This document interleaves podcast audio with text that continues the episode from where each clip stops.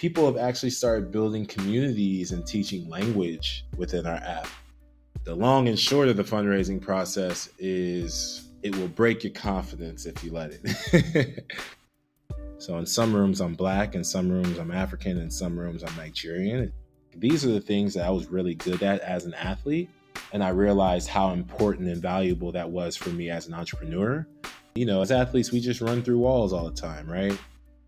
Hello, everyone. Your host, Dan Kihanya here. Thanks so much for listening in.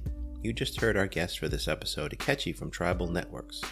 As you can tell, we had a great conversation that ranged all over, so stay tuned. But first, a little housekeeping.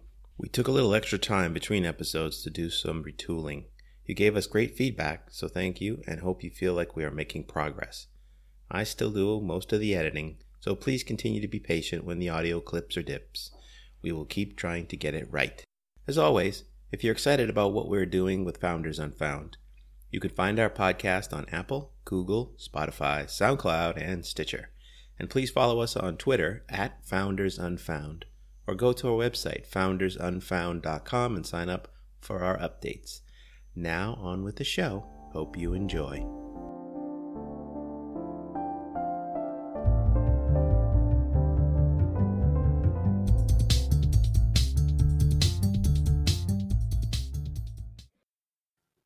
Welcome to Founders Unfound, spotlighting the best startups you don't know yet. We bring you stories of exceptional founders from underrepresented backgrounds. This is episode three in our series on founders of African descent. It's August 2019, and I'm your host, Dan Kihanya. Let's get on it. We have Akechi Wabusi, co founder and CEO of Tribal, a trusted multicultural community platform for members to stay connected with heritage and culture, both locally and globally. Welcome to the show, Akechi. Thanks for having me, Dan. Thanks for having me. It's great to be here. Now, you and I know each other. Uh, we met when you were in Techstars here in Seattle in the latest cohort class. So we've known each other for a little bit. But let's get started by helping the audience understand what is tribal exactly.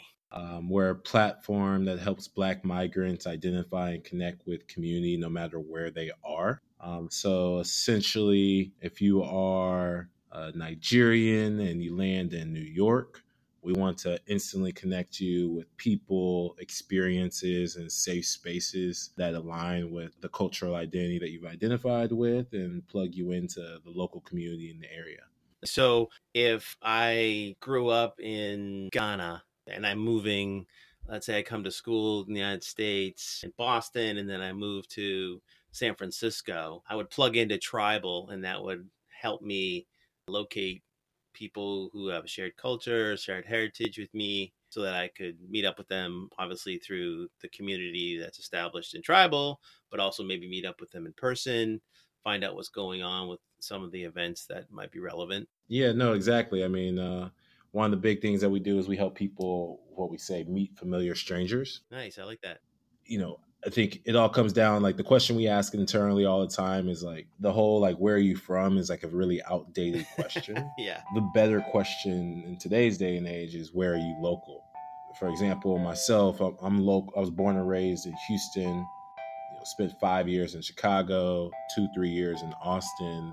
Obviously, spent a lot of time in Lagos. Spent a lot of time in my my home village in Abia State. Those are places that I'm local in and whenever I'm outside of those places, how do I uh, get as familiar, comfortable, and connected as I am whenever I'm in those locations? Nice. Yeah, I like that. Where are you local? I, li- I like that a lot. Uh, I think most of us are migratory these days, whether it's for school or jobs or a family. You end up relocating and relocating.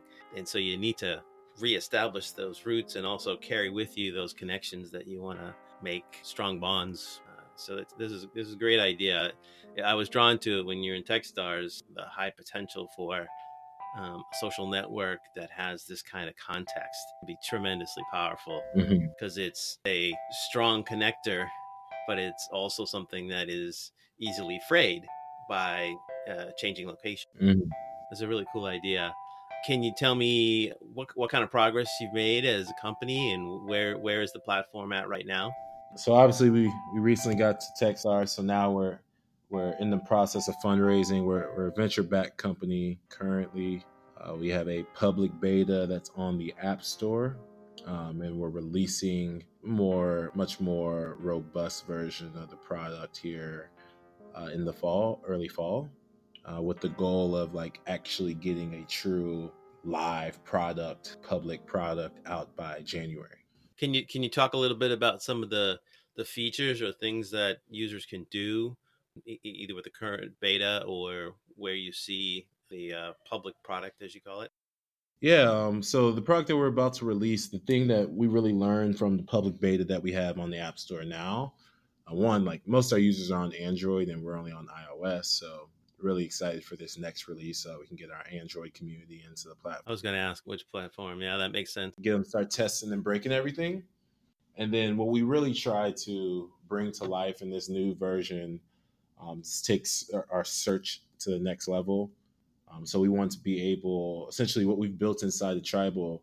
I know. Are you familiar with the Green Book? Oh, absolutely. Yeah, I knew about it before the movie. Even uh, I'm, I'm kind of a history buff, and uh, I remember reading about it. So yeah, I'm pretty familiar with it. I mean, maybe for our users, for the few people who might not know, maybe you can just give us a quick synopsis of what it is. The Green Book essentially was like I guess long and short, like a black travel guide of safe spaces in different cities. Is that is that accurate portrayal? Yeah, you think? Yeah, I think so. Yeah, it was it was basically a a guide at the during the time of segregated services, where, like you said, you could go and you could go safely. It's showcased in the in the movie uh, Green Book uh, about a musician who's touring in the South, and he's kind of a New York elite African American gifted musician and he's decided to do a, a tour down south um, which there are many people who want him to play but he encounters situations where he isn't always welcome to eat or stay. Right right on target there just through my own life experiences and life experience i think a lot of people from black communities deal with this you know you're oftentimes forced to relocate whether it be for school work new opportunities and even going even further back, you know, you think about immigrants and, and the African diaspora as a whole, the, the entire black community narrative is really a migration story. And with that, you know, we thought it'd be important to kind of bring that value of the Green Book back to life through a social directory in the platform. So uh, essentially, when using our, our platform, you'd be able to access a directory of, of people and communities that you were associated, connected, or had similar backgrounds to. And you'd be able to filter uh, through that directory according to location, nationality, um, and then eventually uh, other communities and interests that we kind of start to pick up and drive as we continue to grow out the platform. The next step that we're really trying to hone in on after that is really trying to uh, be able to make high value recommendations of people that you should connect with restaurants in the area or events in the area that we think that you would enjoy based upon how you've self-identified yourself. That makes complete sense. I was just back home in Boston with my family and my sister-in-law is from Trinidad and we were discussing the summer to fall event carnival celebration season and you know in Boston you've got there's a big Italian St. Anthony's feast there's a Puerto Rican parade and then there's a West Indian carnival and if I'm coming from one of those places how do I find out about those things? I know for me, sometimes you find out by accident but on the radio they'll talk about the traffic impact of such and such an event, and you think, "Wow, that's, sounds like a great event. I think I want to go there." Mm-hmm. So I, I, think this this this ability to, to connect around the context, of, like you said, of nationality or heritage or ethnic group or, or culture is uh, is so powerful. We're excited about what we're building. You know, the process has been a hell of a journey. I can't emphasize that enough. But you know, we've learned so much along the way, and uh, you know, as we've been able to continue to build the team, a lot of the Techstars learnings and the mentors that we were able to connect with have all been really valuable in helping us take that next step as a business. So maybe let's talk a little bit about that. I think one of the things that people underestimate and don't really have great insights into is this journey for the the hunt for product market fit. Uh, maybe talk about what what's what has the learning process been like? What has been some of the surprises or things that you didn't expect um, as you've been going through uh, the discovery of how people are using your, your beta? It's been a very cool process. You know, as we iterated, the very first version of our product was extremely focused on like driving a local experience. And kind of like as we kind of started organically growing, uh, we started having people in these silos of these local areas that didn't have a ton of users in them. So we started opening up communication flows on a global level. And it was really exciting to see how people drove value from connecting with people in completely different cities and locations. We kind of saw patterns of behavior like people would be traveling to other areas and they'd get on tribal to kind of jump inside of that local community and see what was going on in the city like a week before getting out there. Nice. So that was really cool to see um, we've already talked outside of this podcast about the cool like jollof rice, rice story. yes. Uh, the the seventy two hour uh, jollof wars that occurred in tribal, where every different community was kind of coming to the table saying that they made the best jollof, and just really made for really fun conversation in the app, and people really uh, driving connections and, and interactions amongst each other. I've seen that conversation happen so much, and it I won't say it gets heated, but people definitely have their opinions, almost like people here in the U.S. have about barbecue. I see like a, a Food Network show or something about jollof rice. Yeah. Nah, it gets really real, man. Uh, and then you know, it almost starts to come off as people are insulting your mother when they try to come out, come at you jollof. Right, right. That's why we can't just let it ride. they don't play. No, they don't play. Um, but one of the really cool things that happened in tribal was uh, seeing somebody like I think leaders have really been rising within the platform just organically, and so people have actually started building communities and teaching language within our app, and I think that's something that, especially myself, you know, I'm, I'm Igbo, come from the Igbo tribe. And while I do hear some Igbo, like I can't speak it. And having users come into our app and the first things that they're saying are actually in their native tongue and native language. And that eventually encouraging and rolling into like, oh, hey, I can teach Igbo to other people. Kind of having like these digital classes happening within the product was really cool to see as well.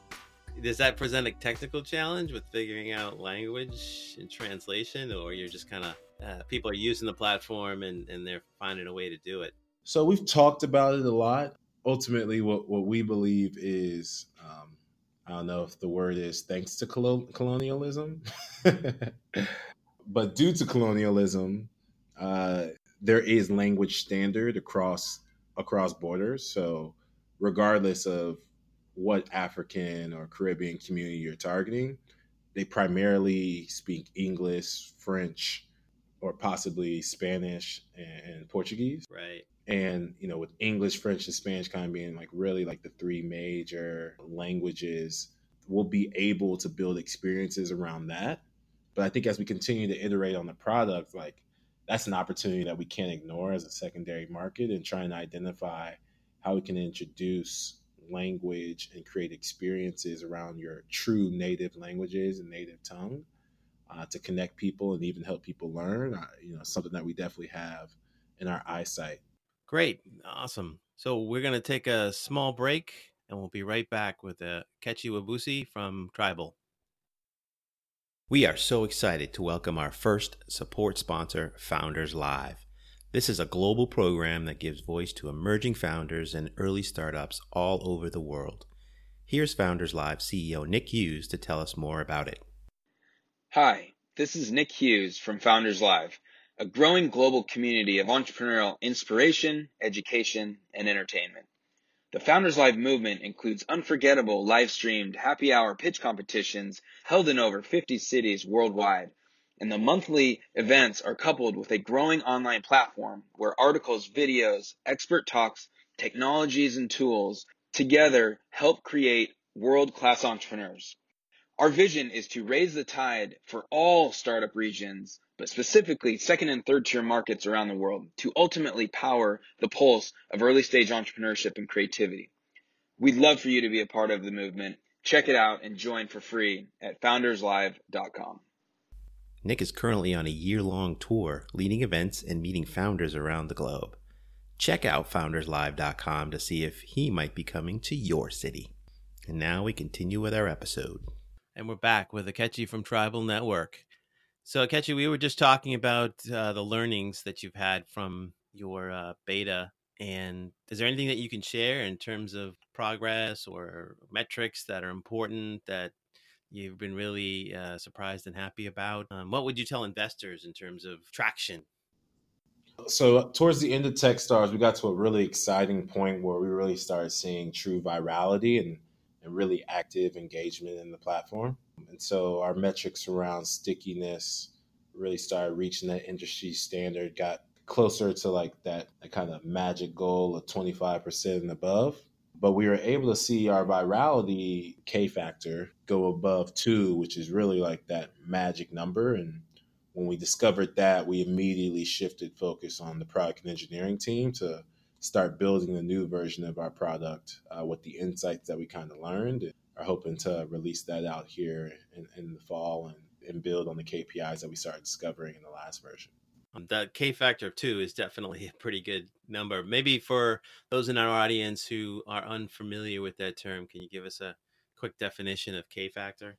Yeah, essentially, K factor is for every organic user or for every user that you pay for, how many organic users are also uh, coming into the platform through that paid user. So if I pay to acquire one user uh, within the first 30 days, if that user brings on two other people or invites two other people into the app and they transition into a user, then they become a part of the community, and that that would be a K factor of two.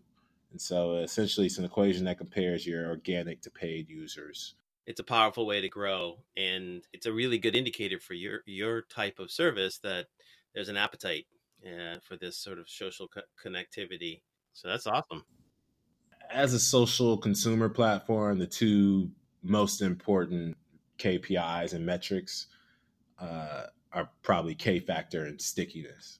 Stickiness is daily active users over monthly active users if the, if you see those trending up, then you're able to create a really powerful story and narrative uh, to your investors. And it's been it's been really exciting, kind of to go through the journey and see how you can actually push and pull those levers by introducing new features or new experiences in the product. So let's switch gears a little bit and talk a little bit about fundraising. Have you raised any money in the past? Are you raising money now? Yeah. Um, so no, uh, you know, the long and short of the fundraising process is it will break your confidence if you let it. and absolutely true. You have to you have to make yourself uncomfortable while going through it in order to learn and continue to develop and grow your business. So starting off, you know, I think that there is an ideal way that fundraising happens, and it's you you raise a family and friends round. You essentially raise money from people who know know you, who you've built like a level of credibility with for an extended period of time and have some level of high trust or belief in you. Then you start moving towards more professional angel investors, um, and then eventually into venture capital funds or in family offices, family funds, things like that. So to date, we have raised about 750K. We've collected of that probably, I want to say about 400,000 that in one current round? Uh, those, that's two different rounds. So our first round that we raised, family and friends round, a couple of smaller angels. Uh, that round ended up being about 150, which again, like just the fact that I was able to raise that amount of money from people in my very close network just speaks to a piece of the privilege of what's almost required to really get into the startup space the reality of building technology and building product is it's extremely expensive.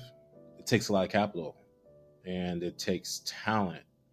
The reality, is like I wish, I wish that I could say like we got that 150k in like some three to six month period, but the reality is like we raised 150k over two years, and it was like coming in like 5k here, 5K there. It was never just all in your bank account at once. That gives you ability to like really create a plan and go try to execute.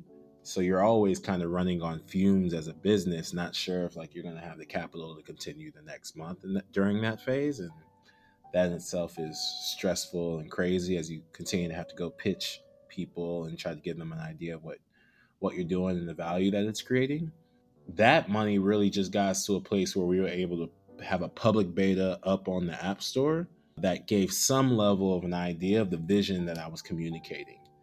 And especially when you're going through fundraising, if you don't have a product, if you don't have anything but an idea, uh, it's really difficult to really get the value of what's in your head out in a way that is easily digestible by an individual who wants to write a check for you. So the further along your product uh, comes, uh, the more easy it is for you to tell a story around what you're building and how it's going to change the world.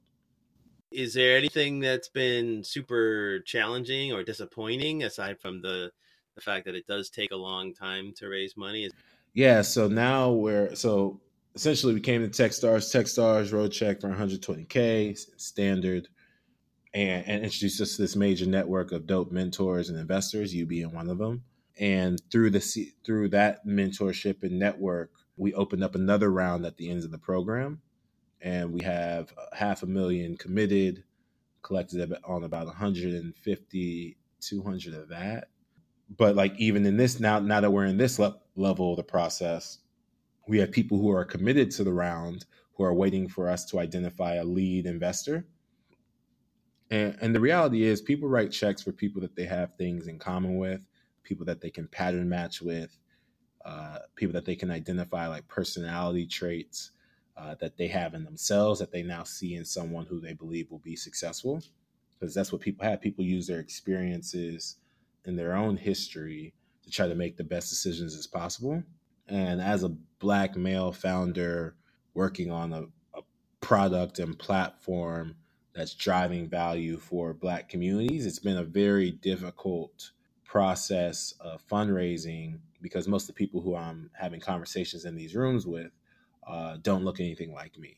Um, and so the journey of trying to, again, like tell a story about your business and vision in a way that's digestible for the person writing a check is actually the one thing I did not I you know certainly underestimated and never actually realized and when I was just you know ideating on tribal I never really thought to myself in reality that in order to make tribal successful I'd have to go convince a bunch of rich white men but that's the reality of what we're building and, early on at least of what we've kind of been required to do uh, to continue to push the business forward.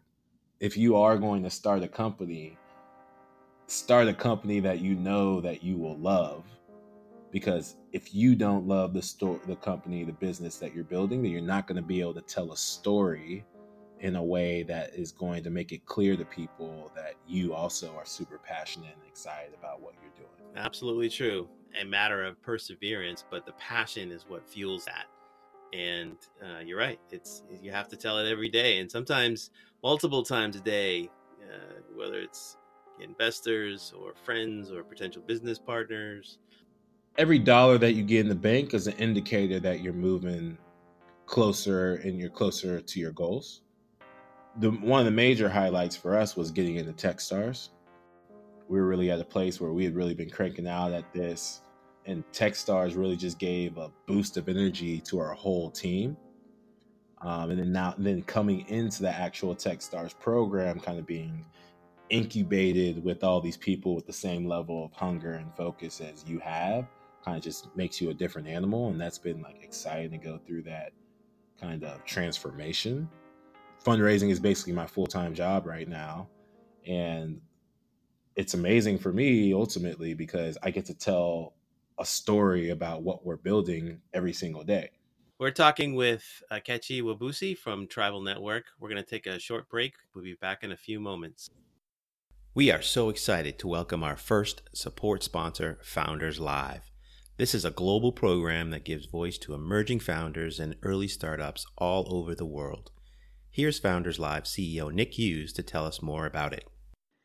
Hi, this is Nick Hughes from Founders Live, a growing global community of entrepreneurial inspiration, education, and entertainment.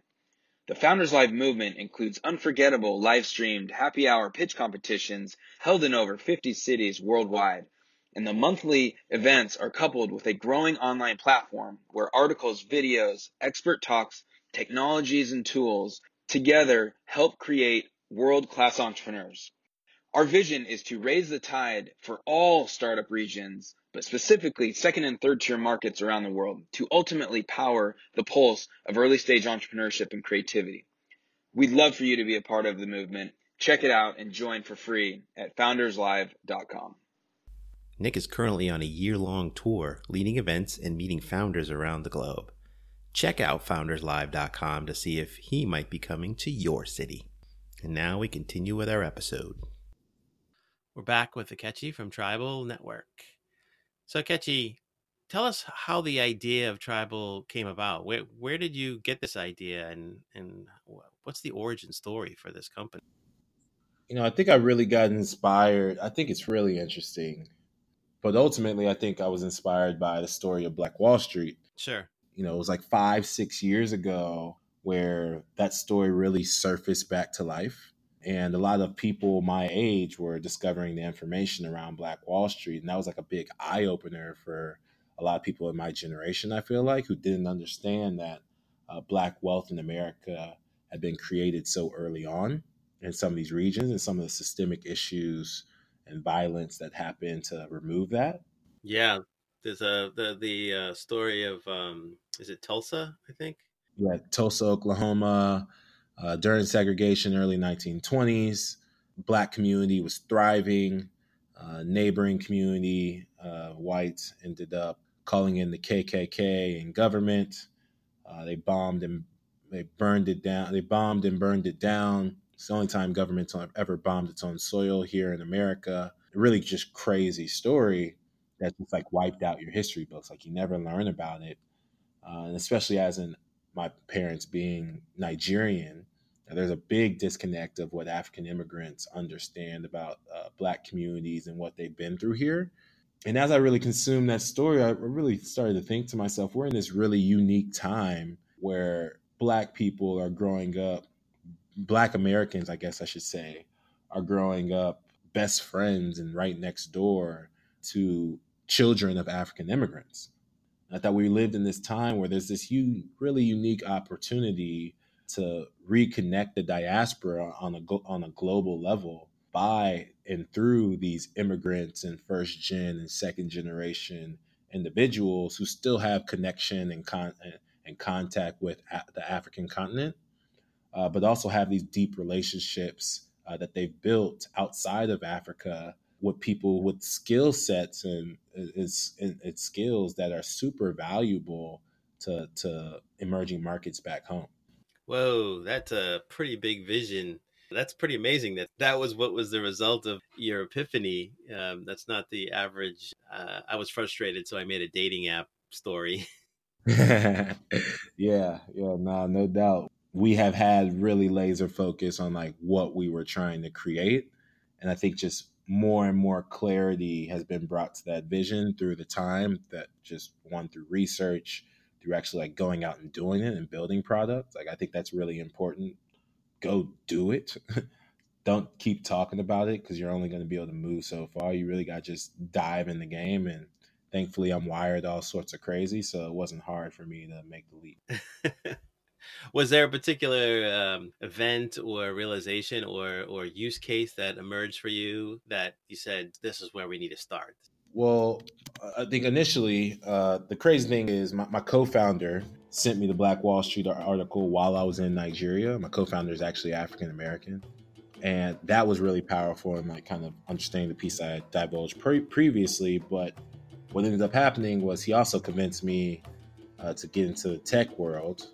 So I moved to Austin, went to business school at McCombs, and our international trip actually took us to China uh, where I was exposed to a uh, social communications platform called WeChat.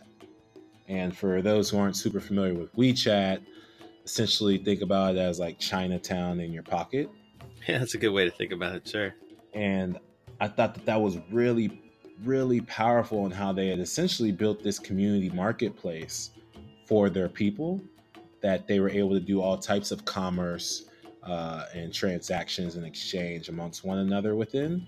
And I wanted to build an ecosystem similar to that and thought that WeChat really gave us insight not only to like the kind of desires that people from underserved emerging markets, unbanked communities would have from a technology perspective and how that could be serviced, but also how we can then leverage that and build it for a different community for ourselves. Nice. So now, when you were in Nigeria, were you visiting there? or Were you living there at the time? No, my sister was actually getting married. So in our community, in our culture, uh, you typically have what's called a traditional wedding that usually, ideally, would happen back in Nigeria, in your in your home village, and then you know you eventually have a you know what do you call it, an American wedding or another wedding uh, in the states. Um, so we were there for her Nigerian wedding, and again, just being there, you know, going there often, experiencing what's in Nigeria. I oftentimes come back just so excited and sharing with my friends here about the opportunities that exist that just aren't being uh, utilized back home. That makes a lot of sense. Uh, I can imagine going to an event like that I've been to a, a, Kenyan wedding, and they go on forever. Yep. And the whole town is involved. yep. And uh, and I can imagine being there, thinking, I gotta find a way to stay connected to this, to stay connected to these people, to this community, to this culture. And I don't really have a good way to do this. I'm not gonna set up a Facebook group or something like that. So how do I stay connected to this?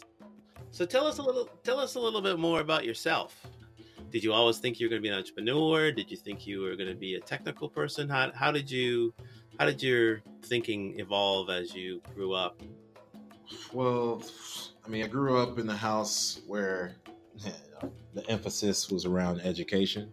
Can identify with that. Yeah, so you know, bring home a B minus, and like it's it's a it's an issue. I don't know if we can cuss on your podcast, so I'll hold back here. But being that was the case, like I ended up finding that like I had a deep love for like playing with numbers. I love math. I love numbers in general, and was always pretty good in school naturally. So, and then while also doing that, like our whole family happened to all be really into sports. So my sister, always a crazy three four sport athlete in high school went on to ut to run track for a couple years my brother was the same thing three four sport athlete played played football at ku and then eventually for the jets until he tore his acl wow um, and so I actually went to the same high school as them and had like all the pressure in the world of, hey, your brother and sister were savages. Are you savage too? Actually, I am. and so I ended up going on uh, to play football myself at Northwestern. Had a short stint with the 49ers and Redskins. Wow, in the NFL. And so sports were a major part of my life until the age of 23, 24, when I finally hung up the cleats.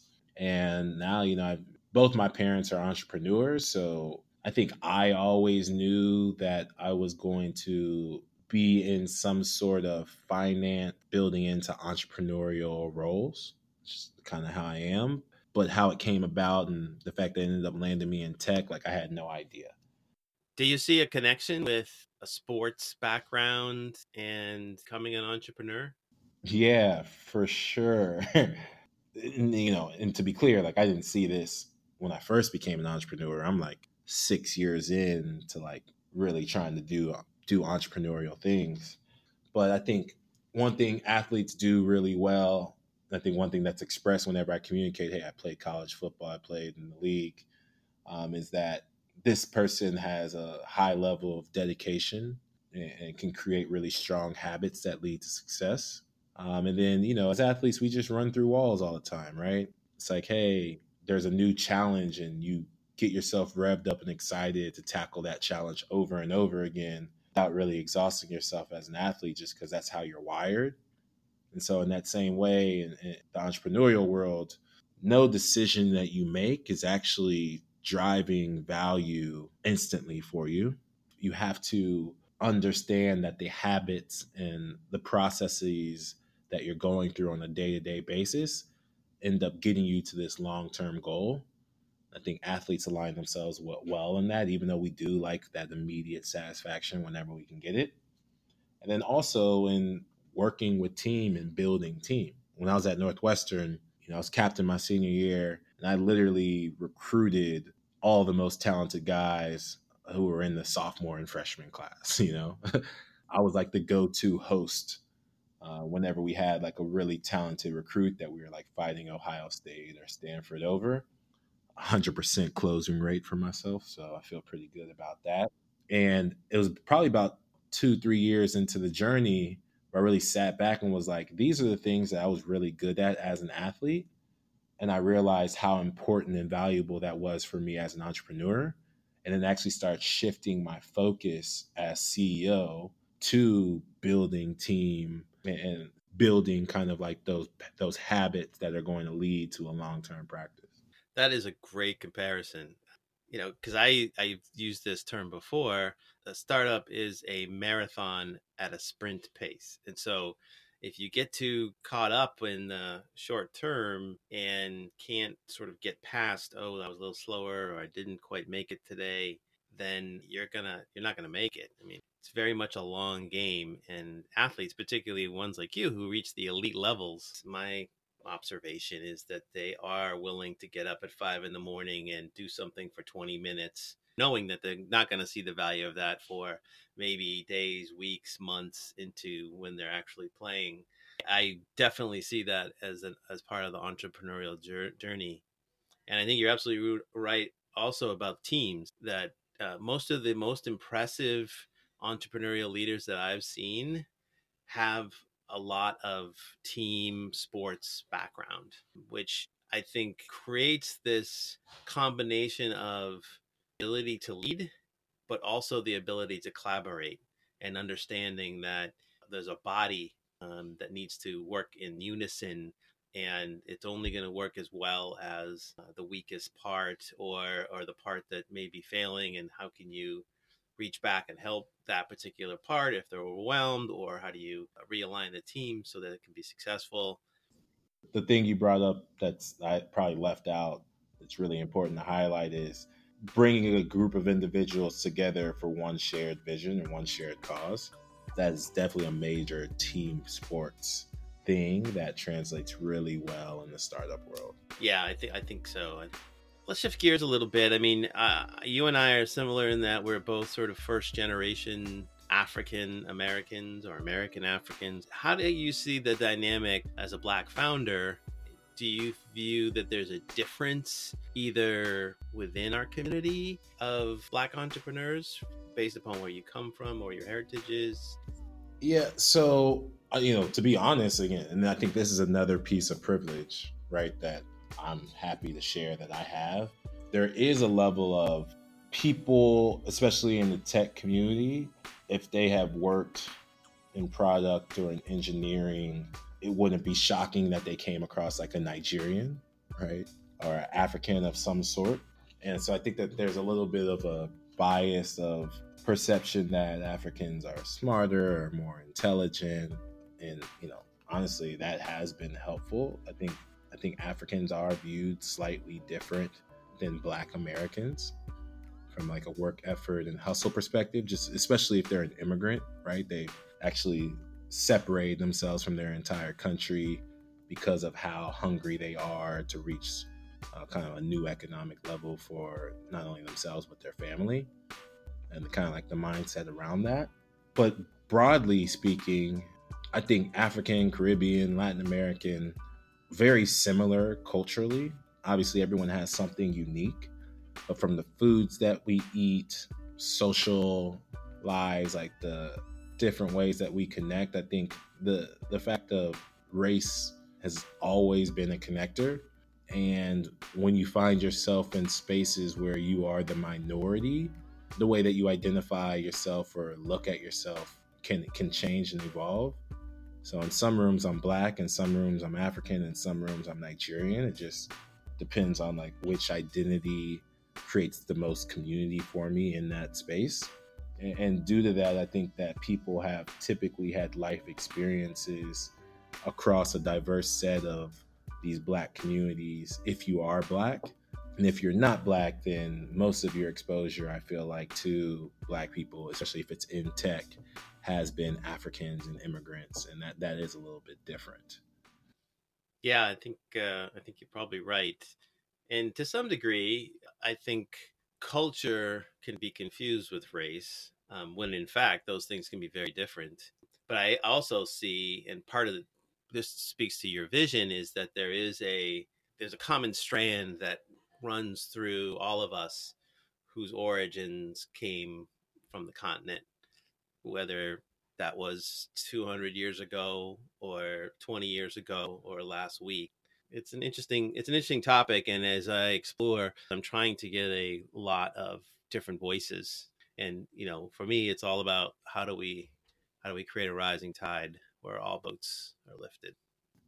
Yeah, no definitely I think the deeper that we get into these communities, the more we do figure out like how they can differ in some extreme ways and you know they don't all get along but you know what we've always typically found is like there are bridge builders amongst these communities that we're able to leverage to bring more people together than not how would uh, how would people get in touch with you you can follow us uh, when i say us you can follow tribal at the tribal network v t h e t r i b l network all one word on both Twitter and Instagram. If you want to connect more deeply with me personally, you can find me on my personal Instagram or Twitter, Buisi underscore X, B U I S I underscore X. Um, even if you're an investor, it's probably easiest to get in touch with me on Twitter, and then we can get to email through that. And uh, also our website, if you want to go download the app, go to our website, www.thetribalnetwork.com. Outstanding. Thank you so much, and uh, good luck with Tribal. I'm rooting for you, and go get. All right, appreciate it. Thanks so much for listening to the show. We'd like to thank our guest, Ikechi Nwabuisi, and our sponsor, Founders Live. As always, if you're excited about what we're doing, you can find our podcasts on Apple, Google, Spotify, SoundCloud, and Stitcher. You can also follow us on Twitter at Founders Unfound, or go to our website, foundersunfound.com, to see the latest. This podcast was produced by Dan Kihanya, me, and Deborah Drake. Our music was composed by Paul Mitchell Beebe, Sebastian Morowitz, and Jason Donnelly. I am Dan Kihanya, and you've been listening to Founders Unfound.